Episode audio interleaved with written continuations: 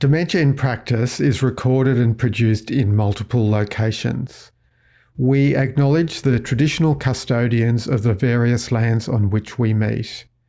We pay our respects to elders past, present and emerging, and celebrate the diversity of Aboriginal peoples, their ongoing cultures and connections to the lands and waters of Australia.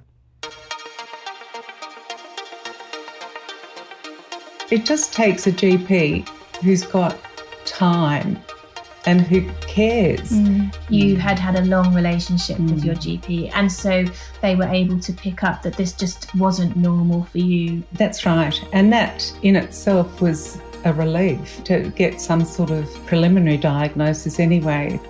Hi, I'm Hilton Coppey. This is a podcast made by G Ps, for G Ps and for other health professionals who want to learn more about dementia, diagnosis, treatment, prevention, and most importantly, patient care. In a moment, we're going to hear from a person who's living with dementia to find out more about her day-to-day life and the most valuable measures she's been taking, along with her family, to prepare for the road ahead. Each episode, I'll be joined by my colleagues from Dementia Training Australia, Doctor Marita Long and Doctor Steph Daly. So Marita, can I ask you to tell us a little bit about this episode and what we're going to be talking about today? Yeah, sure. So today we're going to be talking about what it's like to live with dementia and to go through that process of being given a diagnosis. And we're extremely fortunate to have a guest on today who's generously agreed to share her story with us and to our listeners about what happened to her. So Steph, you've been talking to a person in your community who lives with dementia, with Lewy body dementia in fact. Many people are familiar with Alzheimer's, but before we meet Anne, can you explain to us a little bit more about Lewy body dementia? Yeah, so Anne has a diagnosis of Lewy body dementia, and that differs from Alzheimer's disease dementia because you often experience hallucinations and also R E M sleep disorders. So people will have very active sleep and often nightmares as well. And Anne is able to talk about those experiences that she has. But in the same way as other dementias, she also experiences cognitive decline. So I think you'll find the interview with her really insightful as to the hurdles that someone living with dementia may experience. That's great, Steph. Let's have a listen to the interview with Anne now.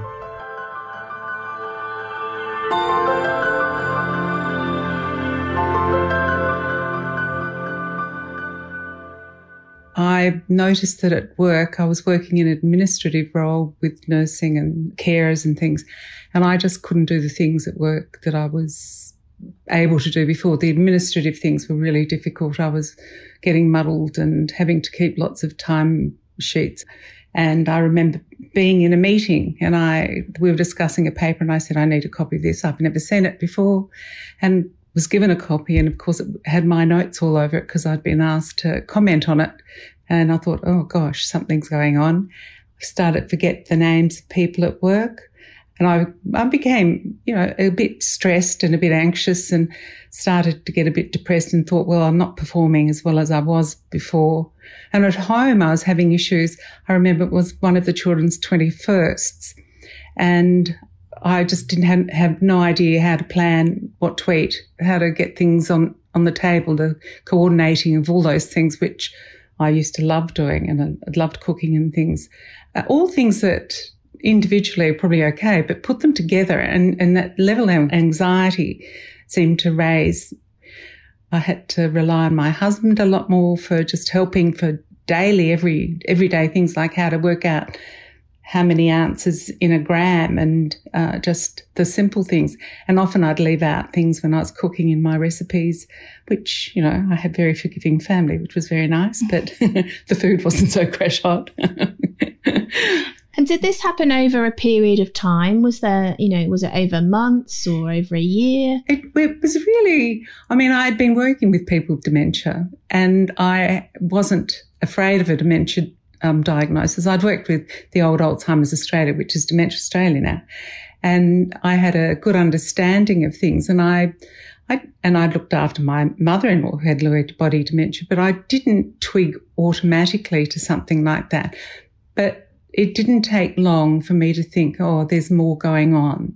So that was probably over about About a year it took to get a diagnosis of what they then thought was Alzheimer's. Mm. And did you have a sense that things were getting worse over a period of time as well? Yes, I did, yes. Mm. And that that became evident with the uh, the amount of things I couldn't do and the, the things that I had to give up doing. Mm. I'd get confused with medications, and having a nursing background, that was a bit challenging because I, you know, knew everything. Mm. And um, now I sort of had to rely on the chemist to know everything, and for me to trust somebody else, mm. and for me to also trust my husband, and that, that he had to take over doing things. I could no longer really manage money and the budgeting and things which I'd always done. Talking about your husband, what sort of things does he need to do for you now? I wouldn't be able to manage probably without him. He basically does most of the cooking. He does a lot in relation to sort of saying, no, that clothing doesn't go with this, goes with that. I, and I, because I forget what I've got in the wardrobe. Mm. And he'll say, I think you've worn that three times this week. He, he's very useful, very helpful, very kind. Mm. And as you say, without him, you would struggle to manage to function independently, really. Oh, definitely. And particularly at the moment, because I'm having such terrible evenings, night times and mm. dreams and, and, Uh, well, I act out my dreams and, you know, mm. and often thrash some, him around. Yeah, that's something specific to the Lewy, the Lewy body. But mm. would you mind just telling us a bit about how it feels to have that experience? Initially, it was really frightening. And the first time I thought, oh, there's a ghost in the room. And then later on, I experienced a, a big, it was multimodal in as much as I could see this black mass forming into a ball and coming towards me, and I'm in bed and I'm thinking, you know, that I'm awake, but I don't know whether I was or not, but I could feel it. I could feel it, and I thought, I'm going to take the ball, and I squeezed it, and it, and I could feel squeezing it, and it just dispersed into little vapours and things and of black everywhere. And it must yeah. have been terrifying. Yeah, well, yes, some of them are. Very frightening. And it, I think I'm very lucky to have Tim, because my husband, because he normalises things. So if I, I had a dream and I think that something has happened, and he'll often wake me up and say, you're having another one of those. But he'll he'll put me in the in the present, and I'll know it couldn't be, uh, although it really seems real at the time. Yeah. If you were living in a residential aged care facility and that was to happen to you at night, it must be very difficult for those people who live in that environment to be coaxed back into normality, if you like, because it does feel so real. Totally. And I even recall my mother-in-law having these, we thought they were absurd, ideas about a male member of staff and how she was going to marry him and all these sorts of things. And I think she probably believed that mm. because she may well have had these dreams during the night. Yeah. Yeah. And and I think I'm just um, fortunate to have the insight to see this, but I would hope that when it happens that I perhaps need looking after, that their staff are a little bit more au fait with dementia and care. Have a bit and more understanding, mm, yeah. Mm.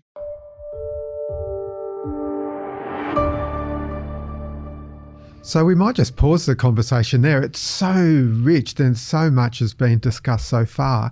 I guess, Marita, I was really struck by Anne's story. She seemed pretty together with things, and it all seemed to happen in a fairly orderly kind of a way. That's not really been my experience when I've been caring for someone in the early stages of dementia. What have you noticed? Yeah, no, I'd agree, Hilton. I think Anne has quite an unusual story. Um, because she had that incredible insight, and whether that's being younger or whether it's because she was working in the field, so she had good knowledge. She'd had a mother-in-law also with dementia. So I guess, you know, it's about having that um, exposure about it. And I think really interestingly was that she wasn't frightened by the diagnosis. And I'd say most patients are really fearful of, of having a diagnosis of dementia. Uh, her symptoms were distressing, but the actual diagnostic process wasn't. So, yeah, I thought it was a, a really interesting but quite unusual story for what we see with, you know, how Alzheimer's dementia would present typically. I guess one of the more typical things was that she expressed early on feelings of anxiety and perhaps a bit of depression when she was no longer able to do what she could do, that functional decline that we talk about in dementia and her awareness of that. So, Steph, uh, have you noticed that people get anxious in the early stages of a of a journey with dementia? Yeah, anxiety is often a key feature. Either somebody might have anxiety that predates the diagnosis, or they might just be anxious because they're forgetting lots of things and they're getting disorientated. Or like with Anne, she was struggling with organisation skills, and she'd obviously been very capable in her work, and suddenly she was confronted by all of these things. And she said several times that she she felt very anxious, and the anxiety was heightening all the time.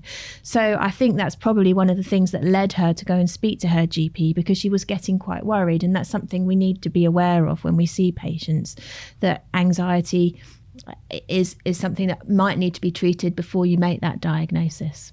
Great. Well, let's uh, continue on with the conversation. I'm really keen to hear what happens next.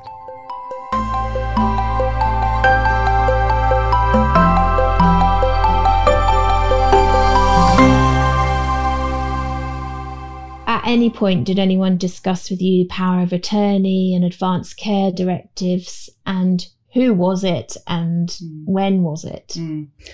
Well, I mean, through Dementia Australia, you we got that all sorted out and knew that that was an appropriate thing to do. Mm. And that's when we also made our wills and made everything really up to date, brought things up to date, and had um, medical power of attorney and things, which, of course, now is a different, different, different name. name. Mm. And also... Um, We moved, we downsized mm. and I didn't want to downsize. We'd moved to this lovely home and, and I didn't want to do that. But my husband had the foresight to see, do it now while I can still figure out, you know, how to do it, and realise then where the spoons are and the knives and forks are in a new environment.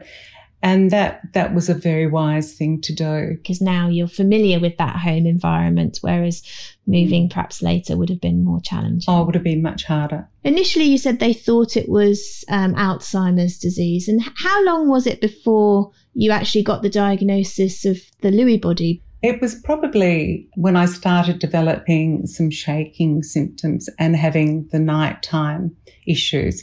And that may have been... was. probably about three or four years into the first diagnosis. And because we had such good doctors and the memory centre, you're working with people who know you and yeah. who know what they're looking for, yeah. who know dementia too.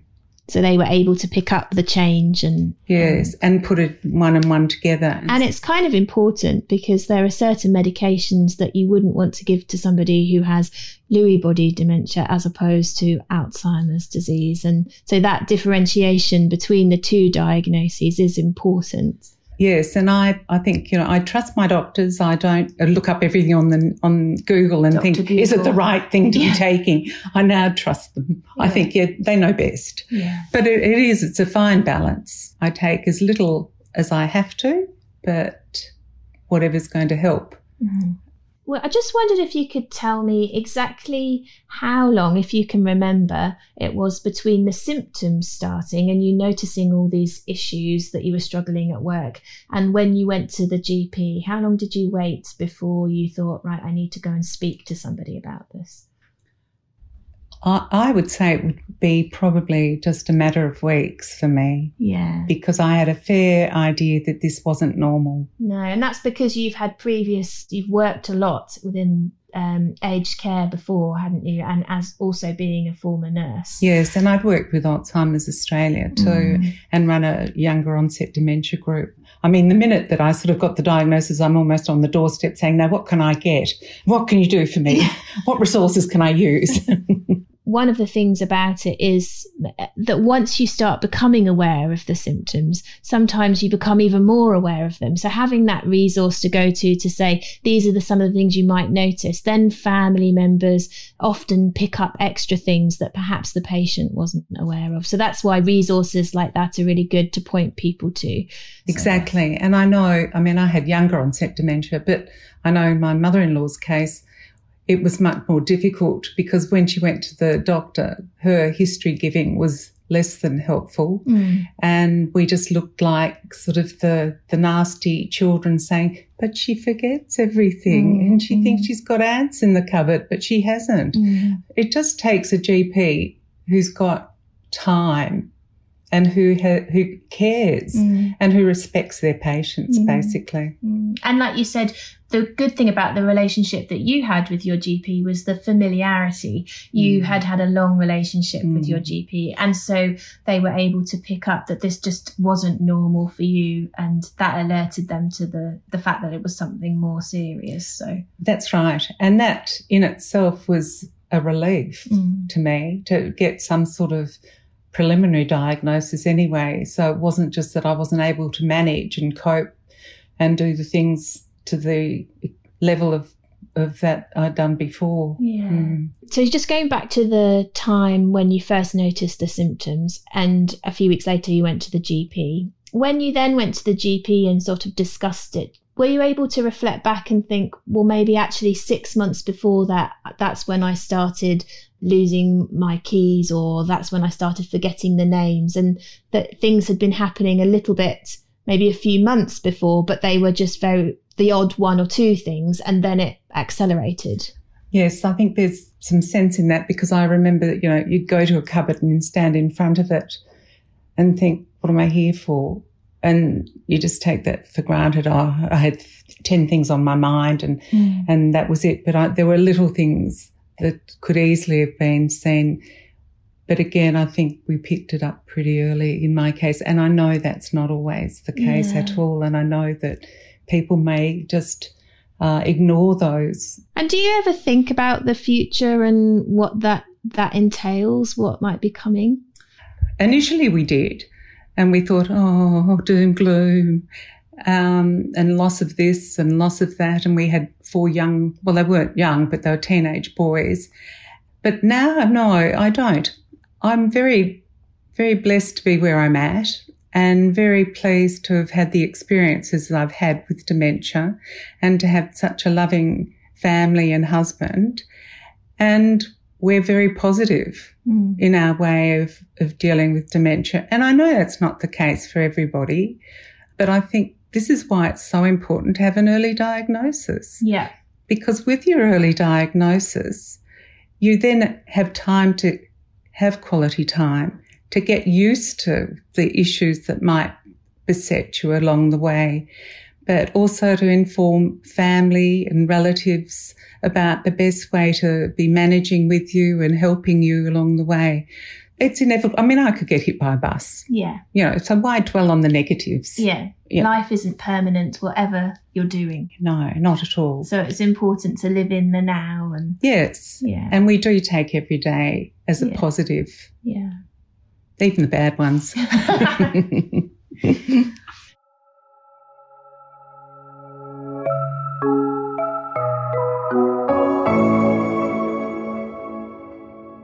There was so much in that. I guess what I was really struck by, Marita, was when Anne said that in a way getting the diagnosis of dementia was a relief. Yeah, and I think that's not all that unusual. As fearful as it can be for people and families, I think it, there also is a relief that, okay, so I'm not going crazy is one thing. And I think with Anne's story, what really struck out was that she had great supports by way of family and a G P who knew her really well. And the story really demonstrates uh, for her the importance of getting that timely diagnosis and, and her ability to plan for care. You know, I'm hopeful that being able to share stories like this in the podcast will help us as G Ps to better understand the lived experience that people living with dementia have and their carers and families. And then the more that we can all talk about it, the more we can hopefully reduce the stigma and break down some of those barriers to making a diagnosis, because we all know making a diagnosis of dementia is actually very tricky. It takes a lot of time uh, and a lot of effort on behalf of not only the G Ps, but actually the people with dementia and their and their families. And that's something that we're really going to be talking a lot about throughout the course of the podcast. Yeah, and I, and I think uh, Anne articulated so well what the benefits of getting that early diagnosis were in enabling them to plan for what was going to come. And that's a little bit goes against what we know, that some people feel like, what's the point of making a diagnosis when there's so-called no treatment, whereas in fact there are so many things that can be done to help the person and, and their family. So Anne's story highlighted that so well. The other aspect of the story that I thought was so interesting, Steph, was the way that Anne spoke about her experiences of having those hallucinations. We often hear about the hallucinations, but not what it feels like. You did a great job in asking her what it felt like. What were your thoughts when you heard her speaking about the feelings of having the hallucinations? Well, it was fascinating, wasn't it? Because you don't normally hear that insight or how it feels to experience a hallucination. Most people who have hallucinations because of other, you know, schizophrenia or something like that, they have very little insight. So they can't really describe to you what it feels like. And I think it's just a reminder to us all when we have patients who are disorientated or experiencing something like that, to understand how it must feel to be that person, to really remember that they're just frightened, and reassurance is the key, and trying to, you know, don't always have to bring them back to reality, although Anne said it was very helpful for her, but just reassuring them not to be so scared about what is happening. And I think the role of her husband, who was familiar in that, was extremely helpful. And it was interesting when you asked her, Steph, about what it might be like in a residential aged care facility without that familiarity, how, how difficult it would be. Um, Marita, the other thing that um, I, I thought about was um, the way that Anne did speak about the support from her husband and how important that was. What are your thoughts about the role of carers in this situation? I think the, the carers are really the make or break for people living with dementia. And I guess one of the other important aspects is that whilst um, Anne's story was a snippet, um, it would be really interesting to see how her husband was managing with all of that as well, because we do know that carer stress is huge, and that by addressing carer stress we can actually, you know, delay admission to residential aged care facilities for, for our patients. So carers are a hugely important role, um, often an unpaid role, and it's important that we remember to care for the carer. And certainly in an upcoming episode, we'll be speaking to uh, a carer of a person living with dementia and, and uh, putting more emphasis into the impact that it has on family members. But we're going to wrap up today's episode there. So next time, we'll look at a pretty common question that arises from most G Ps. That's right. We're going to learn about the difference between normal ageing and dementia. I mean, it's normal to have memory issues as you age, isn't it? Yeah, I think as G Ps, we're often seeing people who are worried about their memory or the fact that they might be getting dementia, and it's trying to differentiate between normal forgetfulness and what is dementia. You'll be able to hear all about that on the next podcast. And in the meantime, if you want more resources, you can go to our website, d t a dot com dot a u, or follow Dementia Training Australia on Facebook or at Dementia Train A U on Twitter.